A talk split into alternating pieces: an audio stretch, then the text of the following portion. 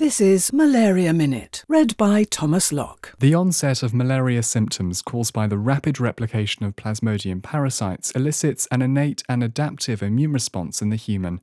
To evade this response by the immune system, researchers have found that the Plasmodium falciparum parasite encodes a protein called RIFIN, which mimics a natural molecule called MHC class 1, itself responsible for inhibiting the release of natural killer NK cells. In humans, RIFIN binds to LIL-RB1, a red blood cell receptor. In doing so, it disrupts the complex and blocks the activation of NK cells. And the effect of insecticide resistance on the reproductive potential of Anopheles coluzzii mosquitoes has been revealed. The number of hatched eggs, larvae, pupae, and adults was significantly higher in the DDT resistant compared to susceptible substrain.